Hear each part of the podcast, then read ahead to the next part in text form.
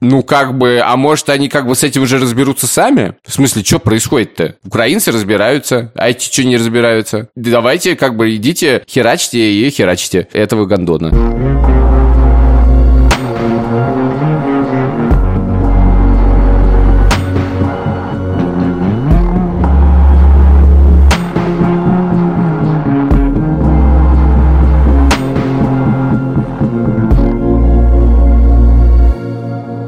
Привет, это подкаст «Новая волна», и он вышел сегодня не как обычно утром, как вы привыкли в среду, а чуть-чуть попозже. А почему, расскажет мой коллега Илья Красильщик. Виноват я. Да. Дело в том, что выпуск мы решили записать максимально близко к дню выхода, чтобы не устареть. И решили записать его в воскресенье. В воскресенье я приехал в место, где нету интернета, как потом оказалось. Поэтому мы решили записаться в понедельник. В понедельник я поехал менять номера на машине. И это заняло у меня радикально больше времени, чем планировалось. Но подробности этого вы узнаете в нашем первом платном выпуске который еще даже не записан. А сейчас нам нужно как можно быстрее записать этот выпуск, потому что нашим редакторам и монтажерам осталось на то, чтобы его выпустить, меньше двух дней. Вот ты все время говоришь платные выпуски, платные выпуски. А как платные выпуски оплатить? Надо говорить не платные, а бонусные. И оплатить их можно таким образом. Например, подписаться на канал в Apple подкастах «Либо-либо плюс», и там все будет. Или на закрытый канал в Телеграме, который тоже называется «Либо-либо плюс», а ссылки все заботливо стоят на своем месте, вы знаете где. В смысле, вы знаете где? В описании. Подкаст «Новая волна» — это подкаст о том, как мы живем после 24 февраля вдали от Родины. И было бы странно, если бы этот подкаст не проговорил в какой-то момент тему виз. Я, честно говоря, уже удивляюсь, что вы включили этот выпуск. Мы ужасно не Визы. хотели его делать. Мы ужасно не хотели его видеть. Визы! Потому что больше невозможно про это говорить. Хоть Саша каждый раз объявляет, о чем этот подкаст. Мы, в принципе, у нас задумка была немножко другая, насколько я помню. Нам надоело говорить про деньги, мы решили расширить, наконец-то, уже официально подкаст про всю нашу жизнь. Но поскольку формальная рамка у него все-таки есть, эту тему мы не можем не затронуть, исходя из некоторой все-таки тематики этого подкаста. Но, честно, говорить про это ужасно не хочется, потому что тема бесит. Слава богу, все уже сказали до нас, и мы можем стоять э, рядом и оценивать, насколько нас бесит все высказавшиеся по этой теме. Что будет, безусловно, тоже бесить. Я выписал несколько тезисов, которые должны быть узнаваемы, и просто буду сейчас его зачитывать, а мы с тобой будем обсуждать, насколько именно этот э, тезис бесит. К сожалению, я тоже немножко высказывался, и каждый раз, когда я высказывался, я думал, ёбушки-воробушки, зачем я это сделал? Почему я не могу молчать? Вот зачем опять? Что меня дергало? Зачем я опять про что-то говорю? Я иногда думаю о том, как устроен твой мыслительный процесс в тот момент, когда ты что-то написал, и вот на- нажимаешь кнопку «Опубликовать» там в Фейсбуке или в Инстаграме. Вот думаешь ли ты в этот момент, что ты делаешь? Ты знаешь, у людей иногда бывает такая привычка, я особенно знаю ее у моих еврейских родственников, то есть всех моих родственников, не только и некоторых друзей, что, например, я. Человек максимально показывает, что он не хочет, чтобы мы сейчас что-то обсуждали, ну вот он максимально показывает, не надо, но человек зачем-то все равно это делает, и дальше случается... Вот это, мне кажется, то же самое у меня происходит с социальными сетями. Тебе говорят, не надо, не надо. Но я все говорю, ну нет, я все-таки скажу. И там начинается сразу. Короче, не понятно, зачем дальше я занимаюсь в антисерчем в Твиттере, где написано, господи, этот идиот опять, что опять, господи, он может уже замолчать. Господи, пишет в этой теме невозможно не быть мудаком, но он мудак. И вот такие, в принципе, я считаю после себя. Это тоже, я не понимаю, зачем я делаю. Зачем я ищу себя в Твиттере, это тоже абсолютная загадка. Это всегда портит настроение, причем иногда сильно. И там еще такие твиты, знаешь, есть, типа, он это, конечно, точно не прочитает, но он такой мудила. Я думаю, прийти сказать спасибо. Прочитал. Да, кажется, что если ты готов писать столько в, в социальных сетях, то можно хотя бы не, не ванитисерчить. Но Нет, ну это В как-то общем- завязанный друг на друга процесс, который я не хотел бы анализировать, потому что он скажет про меня, скорее всего, вещи, которые я не хочу про себя знать. просто ты любишь страдать. Я не думаю, что у меня такая мотивация. Короче, видите, мы просто стараемся никаким образом не дойти до темы, но нам все-таки пора. Значит, Саша Давай. действительно предлагает по очереди говорить, что нас бесит в этой теме, что сделает нас такими людьми на схваткой, как любят говорить в белых пальто, которые возвышаются и говорят, эти все людишечки спорят абсолютно о не том. Бесит то, что именно виза, а не что-то другое вызывает такой срач. Это тебя бесит? Меня бесит, сколько это длится. В смысле, в принципе, тема, понятно, что она обсуждается. Меня, конечно же, ужасно бесит. Я вот в этот момент думаю, как это выглядит со стороны. И мне кажется, со стороны это, конечно, выглядит... Сейчас будет ужасно бесячно, но я вспоминаю название своей колонки в «Нью-Йорк Таймс».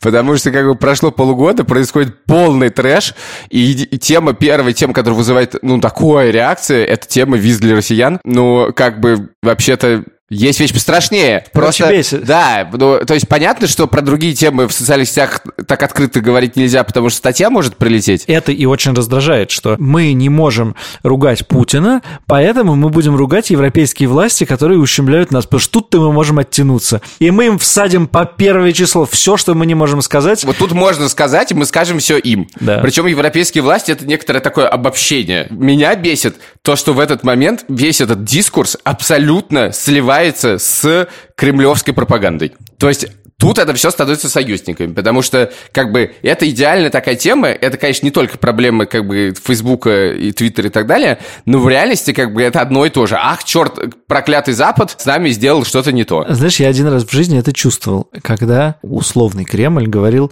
надо прививаться от ковида. И я говорил, надо прививаться от ковида. Да. Я думал, блин, я же говорю то же самое, что Кремль, как я могу? Вот тут, кажется, многие люди тоже почувствовали единение с Кремлем, и, может быть, ничего хорошего про него не думая, все равно, получается, говорят его словами, да. Да, но там была хотя бы какая-то конструктивная цель. Плюс она не кричалась на, не знаю, не к ночи будет помянутым условным Александром Дугиным. Да, то есть это все-таки немножечко разный нарратив между проклятым Западом и привейся от коронавируса. А тут как бы совсем тяжело. Несмотря на то, что как бы некоторый смысл в этом к возмущению есть, наверное, мы тоже поговорим, но то, что это сливается в одно с э, Z-каналами в Телеграме, это, конечно же, бесит невозможно. Мы в службе поддержки задавали вопрос э, россиянам, есть ли у них шенгенская виза или нет. И большинство наших читателей не только находятся в России, но и находятся в России без шенгенских виз. То есть это значительную часть и аудитории, и вообще населения в целом вообще совершенно просто не интересует.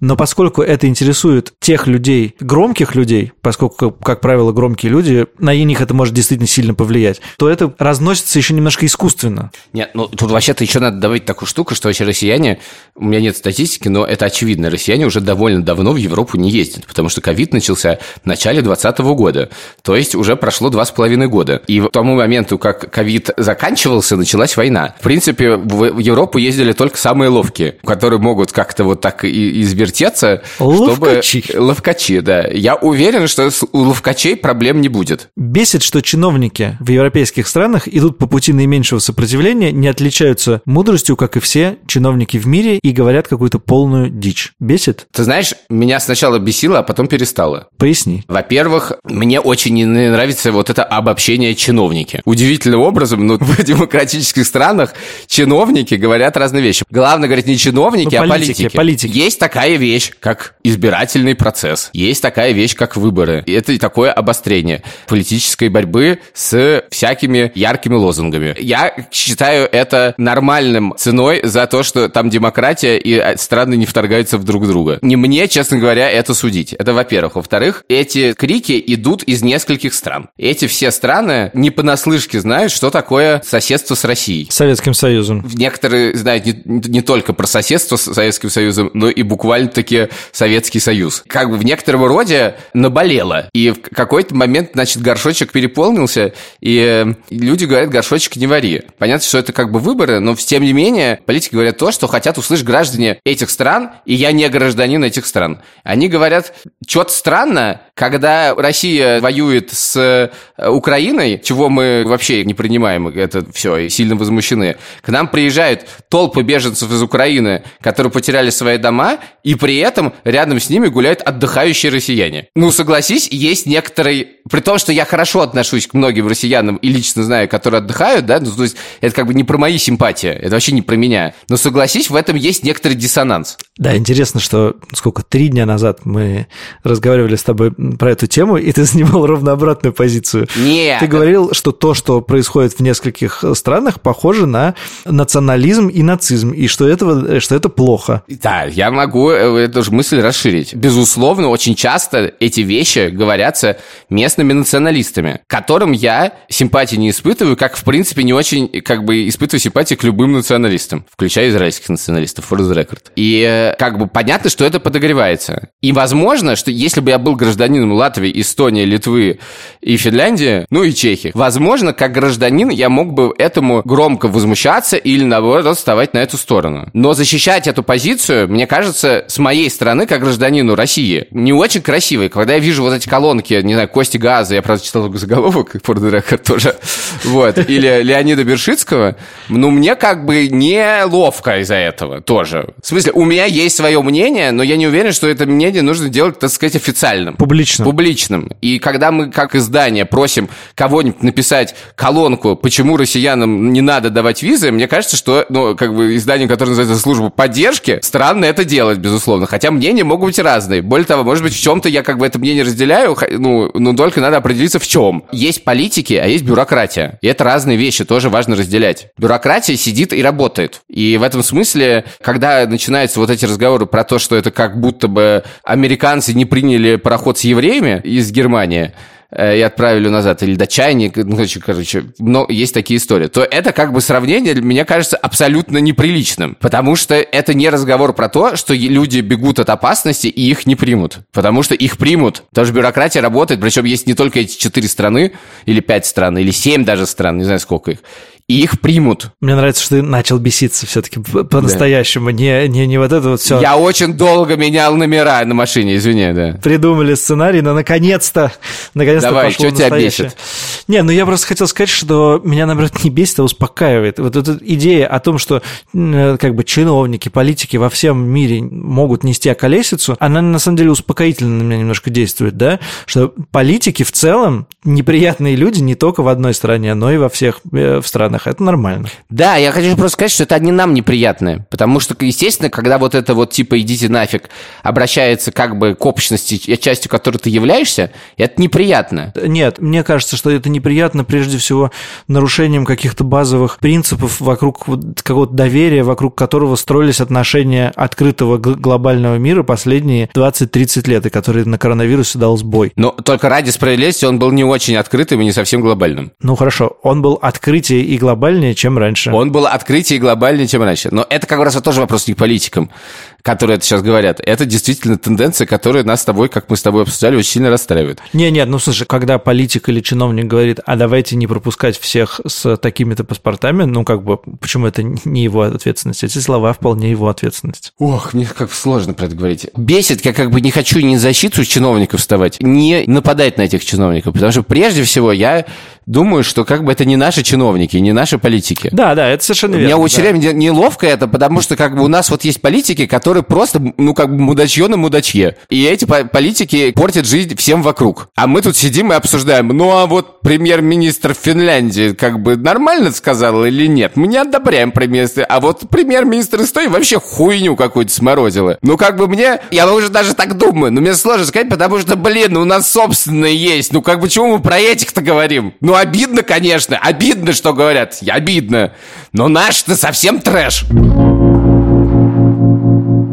Давай расскажем про подкаст другой подкаст студии «Либо-либо». Он называется «Харбин». И он посвящен городу Харбину, одному из центров русской иммиграции после революции, в котором происходила гора всего интересного. Я однажды был на лекции... Господи, ну что, что однажды был в Харбине? Однажды был на лекции Аксенова, ведущего подкаста «Закат империи», и он там э, расхваливал, какой интересный Харбин получился, и поэтому мне тоже интересно его послушать. Послушаю вместе с вами по ссылке, которая у нас будет в описании. Уточню, что ведущий там редактор студии либо Семен Шишенин.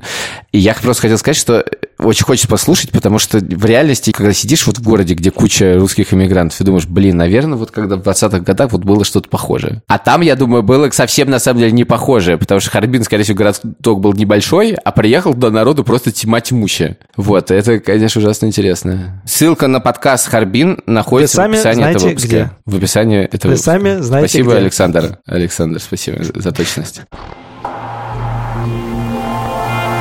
Бесит, что невозможно высказаться. Начинаешь высказываться, и сразу ощущение, что жалуешься. Абсолютно. А жаловаться вроде как нельзя. Бесит? Нет, там не просто, конечно, бесит. Ты либо жалуешься, либо ты кенселишь всех россиян. Да, там вообще... Ну, там как нету бы, какой-то позиции, ты, конечно, где никуда, ты можешь... Никуда не бы... можешь попасть, да.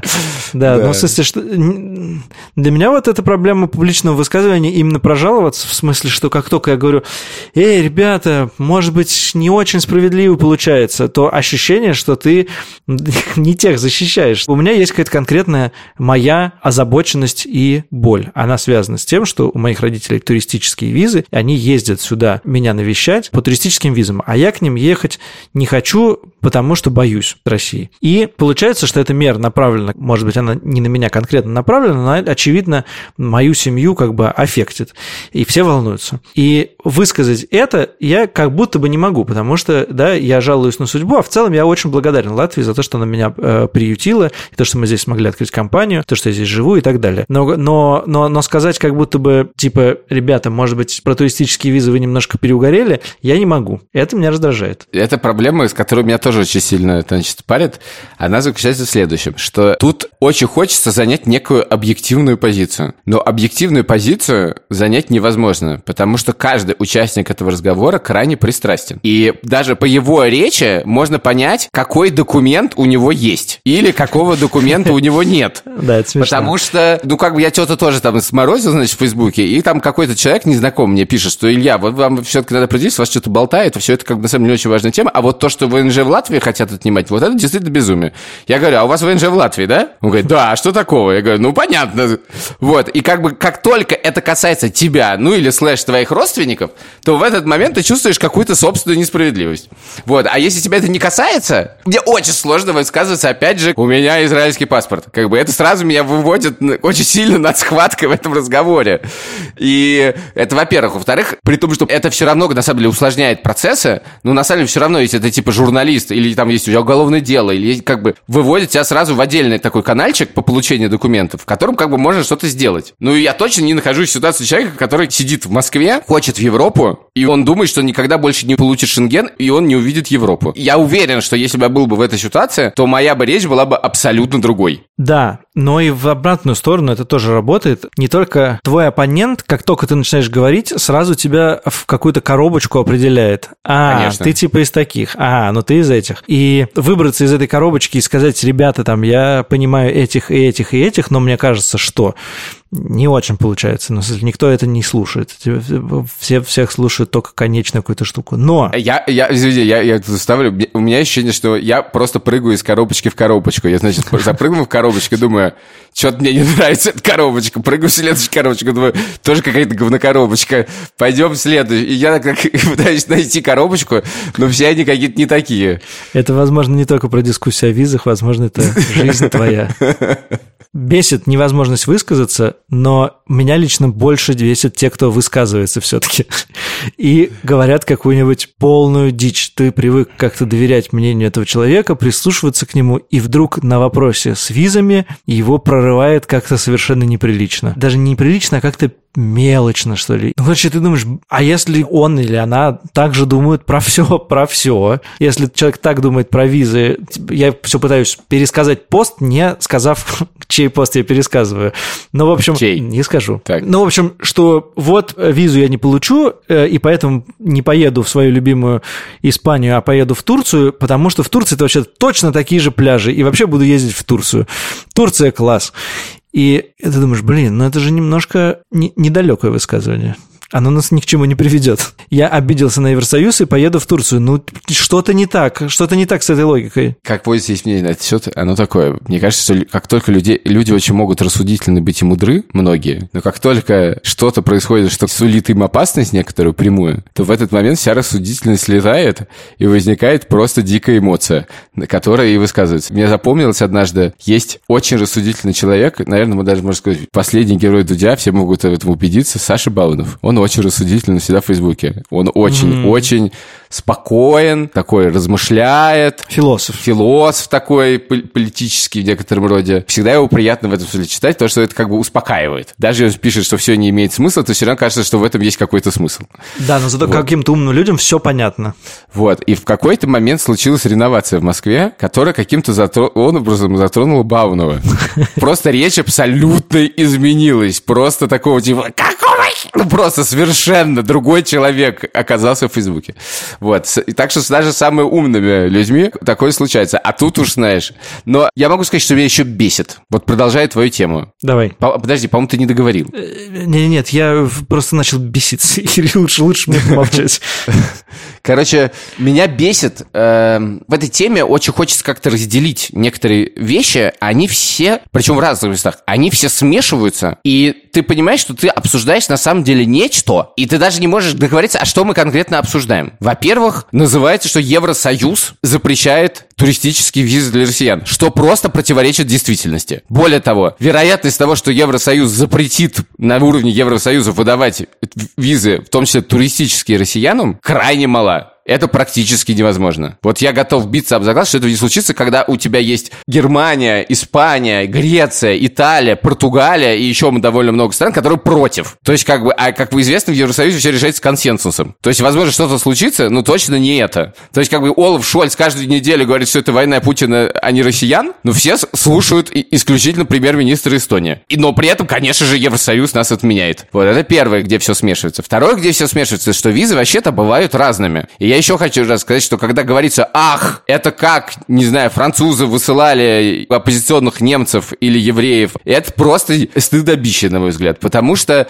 как бы, вообще-то говорится совершенно не это. Более того, даже каждая страна, из которой, как бы, хочет все запретить, все равно говорит, что есть исключения, в которых она будет давать. И тут мы заходим в крайне бесячий разговор, который невозможно не провести. А именно, где красная линия нормализации войны? Мы же с тобой вроде против нормализации войны. Да, давай только ты скажешь, что ты имеешь в виду? Ну, как бы признание войны как просто одного из факторов жизни, на который можно закрыть глаза, как и на многие другие факторы. На самом деле, это я могу по-другому сказать. Зимой идет снег, а в Донбассе воюют. Мы живем при путинском режиме, это, конечно, говно, но, ну, как бы, как мы жили до февраля. Это, конечно, говно э, и, и все это, но, как бы, мы будем все равно жить э, нормальной жизнью. И тут есть вещь, которая не дает мне покоя, потому что я понял для себя следующее, что я абсолютно понимаю желание людей жить как раньше. Я сам этого, конечно, хочу. Вернуться назад, э, чтобы этого всего не было. Я это прекрасно понимаю. Я это разделяю. Это мне понятно. Желание жить как раньше мне понятно. Но жить как раньше мне не очень понятно. Я ничего не понял. В смысле, я... Э, ты, ты, подожди, да я теперь скажу. Ты имеешь в виду, что желание жить как раньше, оно нормальное, но при этом надо осознавать, что как раньше никогда не будет. Да, но при этом есть очень много людей, которые просто живут как раньше. Вот это мне не совсем понятно. А, ну в смысле, я 20 лет лет э, езжу на одно место в Сочи, угу. и, в, и, и в этот раз я тоже поеду в, в Сочи, потому что ну ничего же не происходит. Ну или в да. Италии. Ну или в ну, Италии, Ну даже да. не то, что ничего...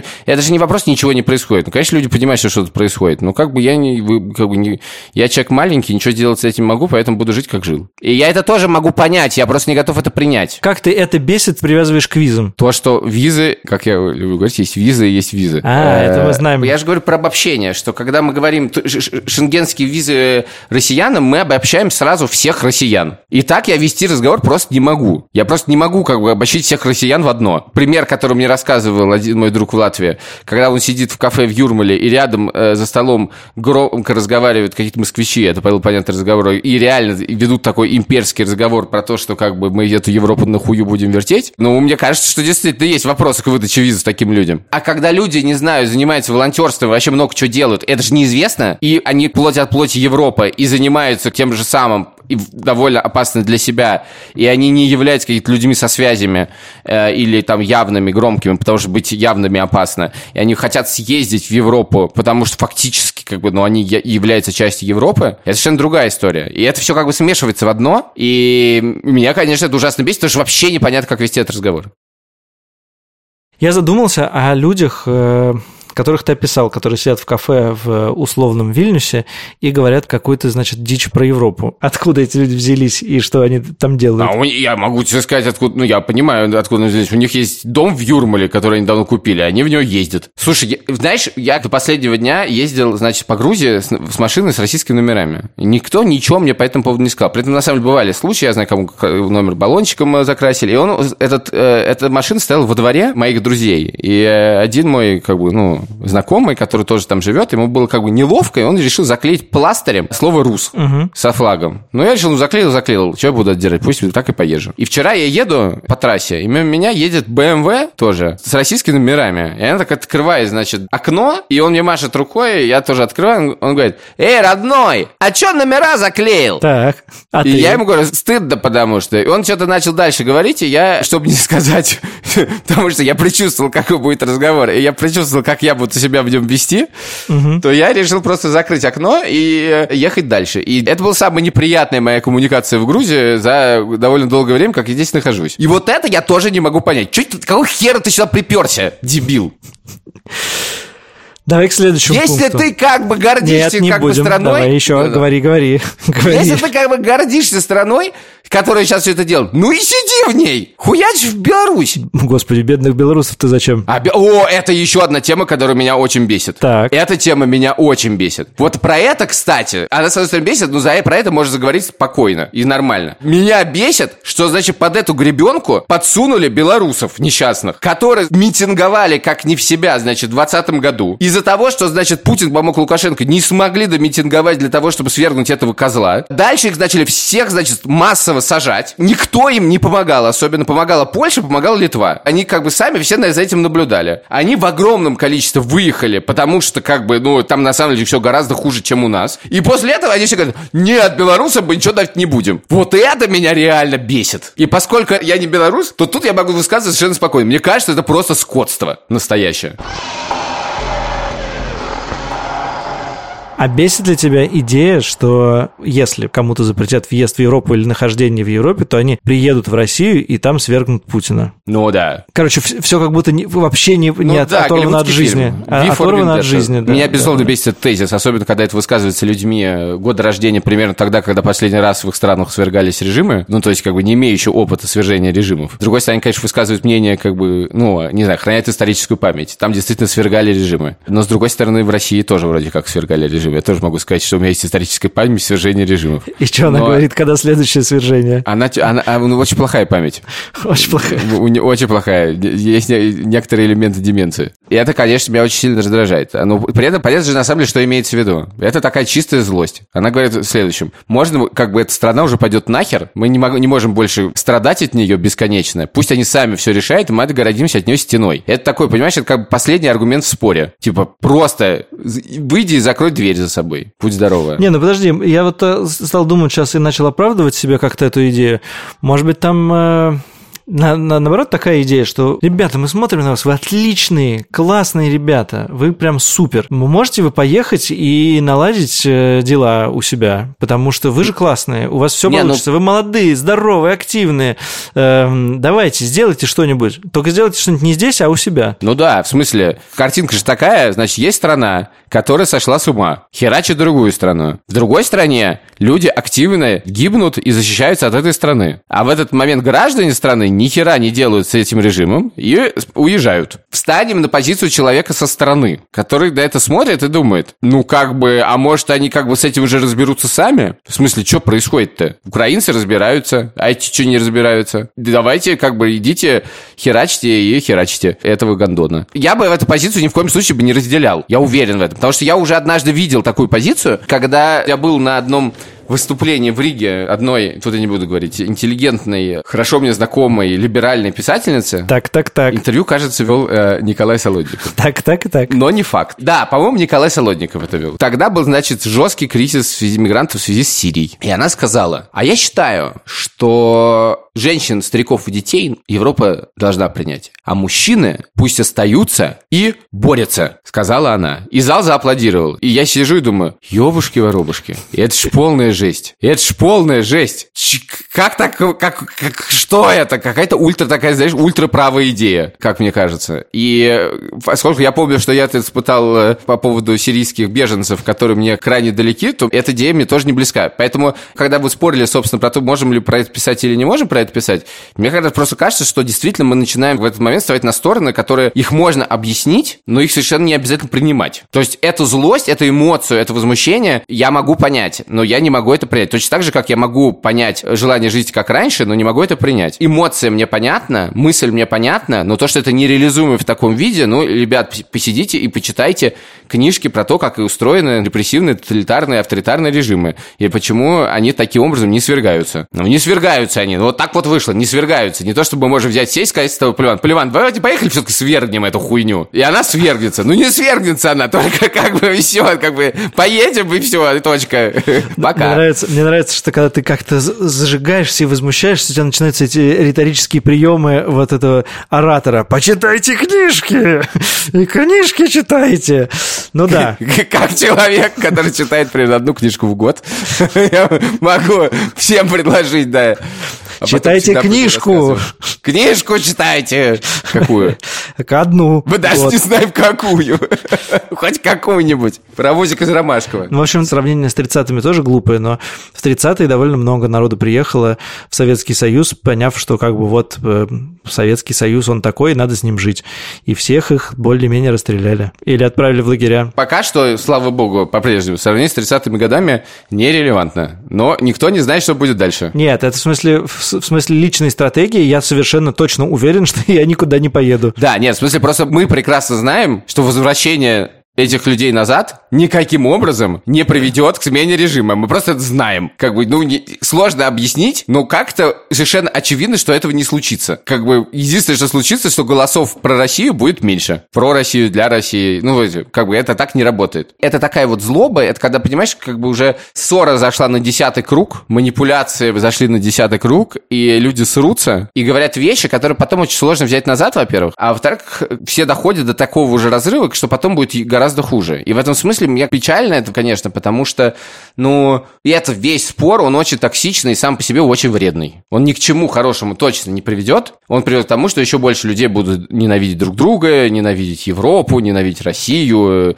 просто плодит ненависть. Больше вообще ничего, потому что дела решаются не так на самом деле. Я понял, что я ужасно устал от, ну, от самого этого разговора и от того, что столько вокруг всего, из-за чего хочется побеситься. Поэтому я задам тебе последний вопрос. Бесит ли тебя, что... Почему ты все время задаешь вопросы? Потому что Ты задаешь вопросы, а я подставляюсь. Ну так в чем моя тайная стратегия? Конечно, чтобы мы с тобой оба вышли в белых пальто, а твое стало черным и грязным, а мое... Сколько единичек мы получим за этот выпуск подкаста? Кстати, если вы хотите поставить что-то больше единичек, не забывайте это сделать, по крайней мере, в Apple Podcast, потому что мы любим хорошие оценки. Ты как учился в школе? Я учился нормально. На троечку? Нормально. Да нет, не на троечку. Короче, бесит для тебя само то, что мы записываем такой выпуск? Да, ужасно. Да, да, да, наконец-то я тоже могу сказать, да. Чудовищно. Ситуация, в которой мы оказались и в которой мы записываем такие выпуски, где мы, кажется, всех можем понять и ни одну позицию не можем принять. Это бесит. Причем я уверен, что такая позиция, она самая бесячая. Наша А потом они сели, конечно, а потом они сели и просто всех обосрали. Нет. И такие, знаешь,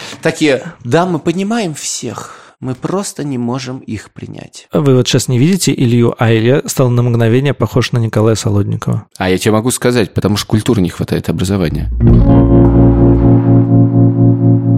У меня очень неприятный осадок от этого выпуска. Да. Потому что я чувствую, что я наговорил еще на десяток твитов. Иди мой пальто, я тебе так говорю. Иди, сейчас у тебя сколько в Грузии? Плюс 40. Давай, иди, отмывай пальто. Сегодня похолодало до 30. Ну, в общем, оно не белое. У меня нет пальто, тут плюс 30. У тебя есть пальто? У тебя вообще пальто нет, у меня тоже нет пальто. У меня есть ватник. А у меня, кстати, тоже.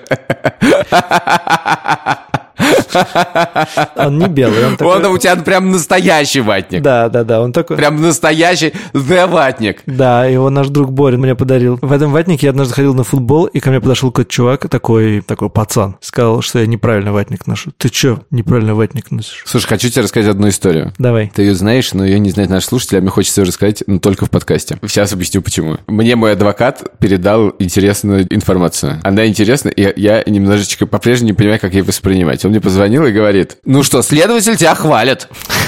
Я говорю, в смысле? Он говорит, ну, он говорит, что, красильщик ведет себя хорошо, так уже не выступает.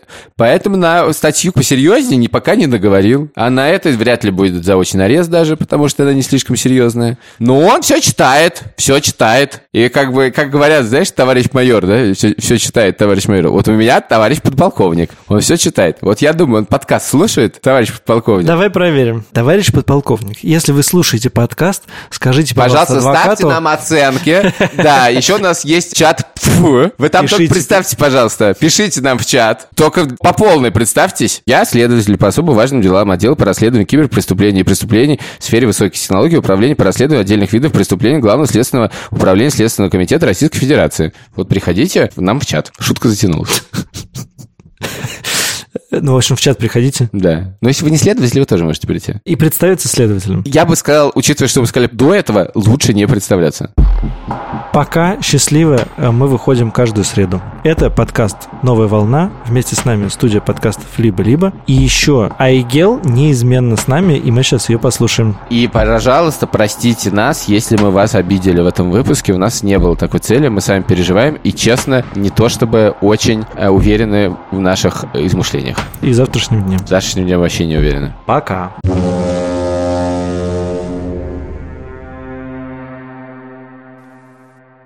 Это не было, не было, это не было игрой.